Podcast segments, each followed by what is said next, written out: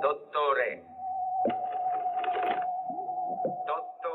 Che c'è? Arriva qualcosa da sud-ovest. Si sta avvicinando.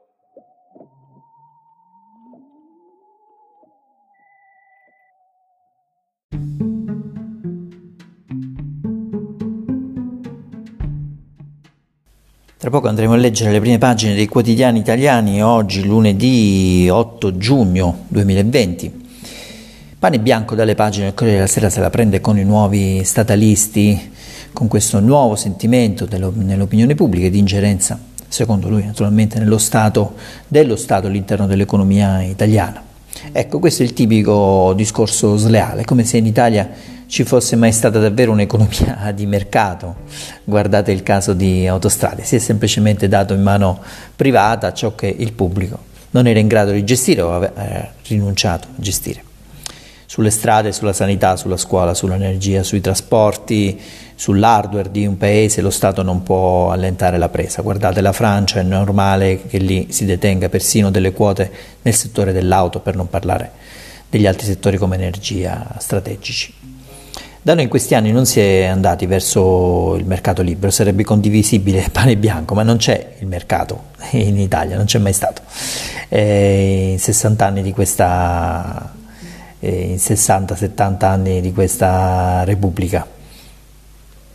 Ma il mercato di pochi, sì, quelli sì, pezzi importanti di economia come sull'acqua, sui trasporti, sulla sanità, l'abbiamo messa in mano a pochi privati, imprenditori di Stato, hanno preso dallo Stato. Poi è vero, dobbiamo stare in guardia perché gli sprechi dello Stato italiano sono immani, pensate solo a quanto l'Italia spende per le forze dell'ordine, abbiamo più agenti di polizia e carabinieri di Francia e Germania, per non parlare poi delle amministrazioni pubbliche fino alla più piccola amministrazione locale, dove lo spreco di denaro pubblico è stato certificato dal rapporto Cottarelli, ma nessun politico, sia di governo, di centro, di destra, di sinistra, opposizione, si sia preso la briga di provare a tagliare il possibile. Renzi aveva persino inserito nella sua riforma costituzionale di tagliare almeno il CNEL, ma non siamo riusciti a tagliare nemmeno quello. Leggiamo le prime pagine dei quotidiani italiani e poi per concludere, Emanuele Sabatino ci ricorderà cosa accadde nei mondiali d'Italia 90, perché è una storia da ricordare, una storia che ha dell'incredibile.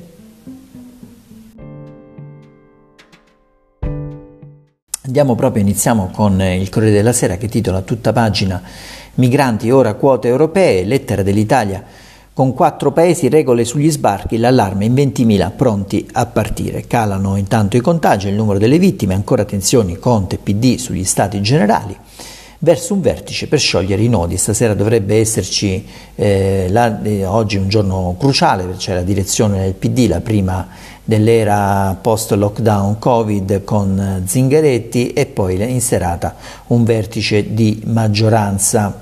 E il fondo di Panebianco, ve l'avevo già segnalato, si intitola "Nuova ondata statalista, economia e pericoli". La Repubblica titola sull'emergenza occupazione, lavoro subito, i soldi a tutti, l'impegno del presidente dell'Inps Tridico per i dimenticati della cassa integrazione rimasti ancora senza aiuti, entro venerdì pagheremo gli ultimi 420.000 assegni, dice il presidente dell'Inps, ora le domande si sono dimezzate, segno che il paese riparte, ma per le imprese le richieste in attesa sono più di 1 milione. Lettera a Repubblica, storia della crisi, i nostri 100 giorni vissuti da invisibili. Un altro titolo a tutta pagina in alto è la proposta di Bonaccini e delle regioni, servono più insegnanti per riaprire le scuole.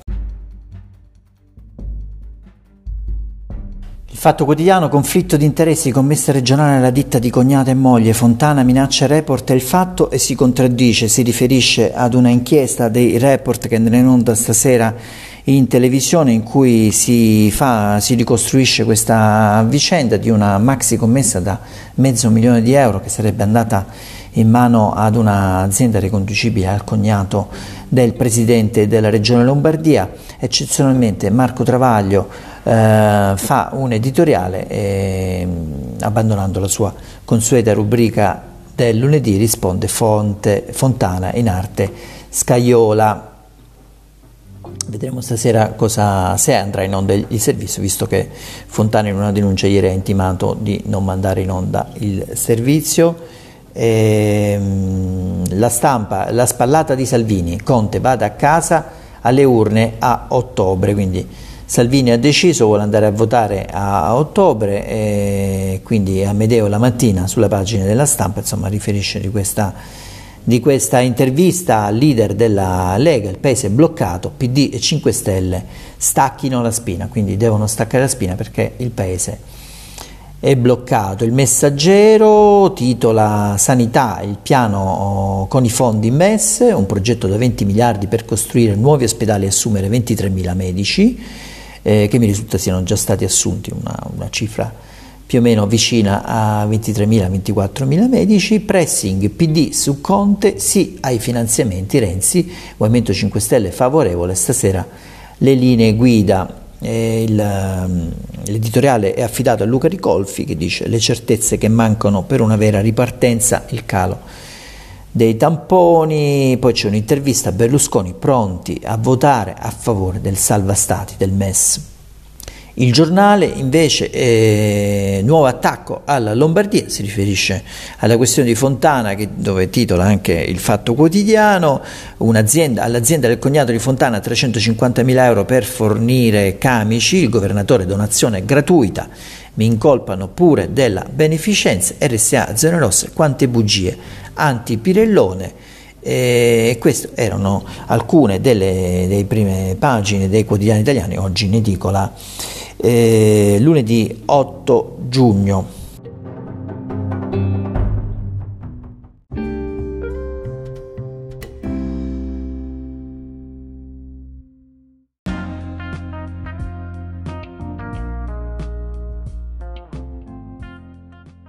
Il 2020 segna i 30 anni trascorsi dal Mondiale d'Italia, tra notti magiche e investimenti da incubo che hanno pesato sullo Stato italiano per 30 anni.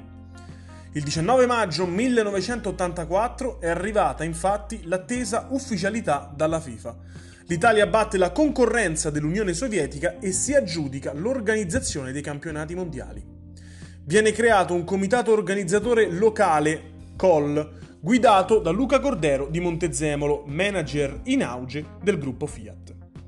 4 anni per mostrare a tutto il mondo l'eccellenza italiana, ma i problemi sorgono sulla questione relativa alle spese per gli impianti di gioco. 10 stadi vengono riammodernati e ristrutturati e 2 creati ex novo, il Delle Alpi di Torino e il San Nicola di Bari.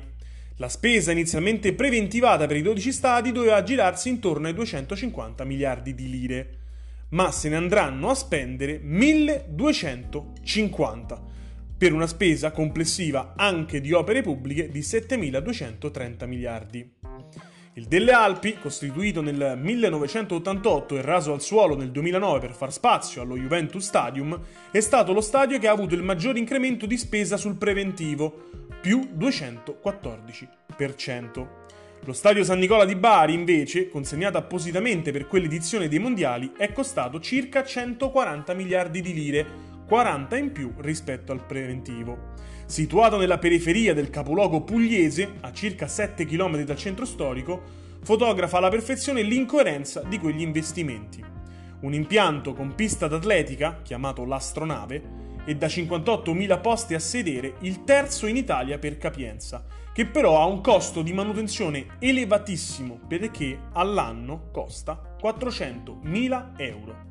E dopo aver ospitato 5 partite dei mondiali, la finale di Coppa dei Campioni del 91 tra Stella Rossa e Olympique Marsiglia e qualche partita della nazionale, è andato via via perdendo appeal e indicadimento, visto anche il fatto che il Bari fa su e giù tra la Serie A e quella cadetta.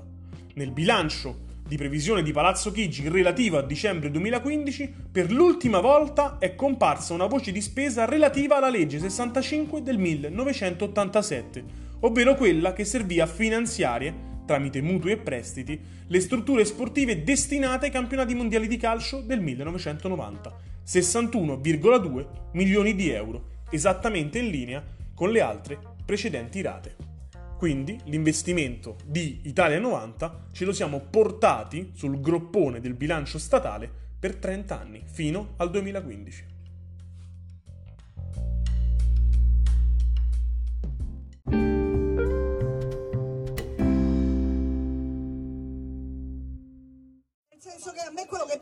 schifo di tutto questo excursus che abbiamo avuto in questo periodo storico a dir poco allucinante, di una tristezza, di un veleno insopportabile che non dobbiamo tollerare, è stato vedere in televisione Burioni. Io non l'ho visto, ma è stato riferito perché la televisione l'ha buttata da 12 anni, e Burioni che dice: vi prenderemo, vi porteremo via a luoghi adeguati e lo faremo con dignità.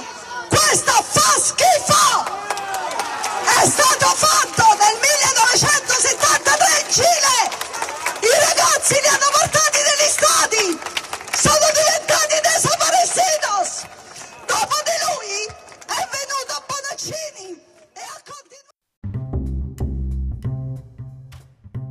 A proposito di Burioni, ne abbiamo parlato all'inizio della trasmissione, chiamato in causa dal gilet arancione, inchiesta dell'Espresso uscita ieri sull'Espresso, le consulenze d'oro di Burioni, lui sovraesposto, basta TV, decide di non andare più in televisione, l'Espresso contratti fino a 200.000 euro con Team, Snam, Gucci e altri marchi, il virologo stop televisione e giornali, quindi decide di fare un downgrade della sua presenza in televisione fino al 20 gennaio, il virologo tipo ce lo siamo immaginati come un topo da laboratorio, scrive il giornale, secchione pure un po' sfigato, invece quando lo vediamo abbronzato in TV con una chioma di tutto rispetto e la battuta pronta sui social, qualcosa sotto sotto ci infastidisce. Il commento in questo articolo del giornale che vi sto leggendo in questo momento: il virologo non replica nemmeno una parola sui social, ci spiega solo che per un po' ha deciso di sospendere la sua presenza su giornali e in TV dopo il polverone nato a seguito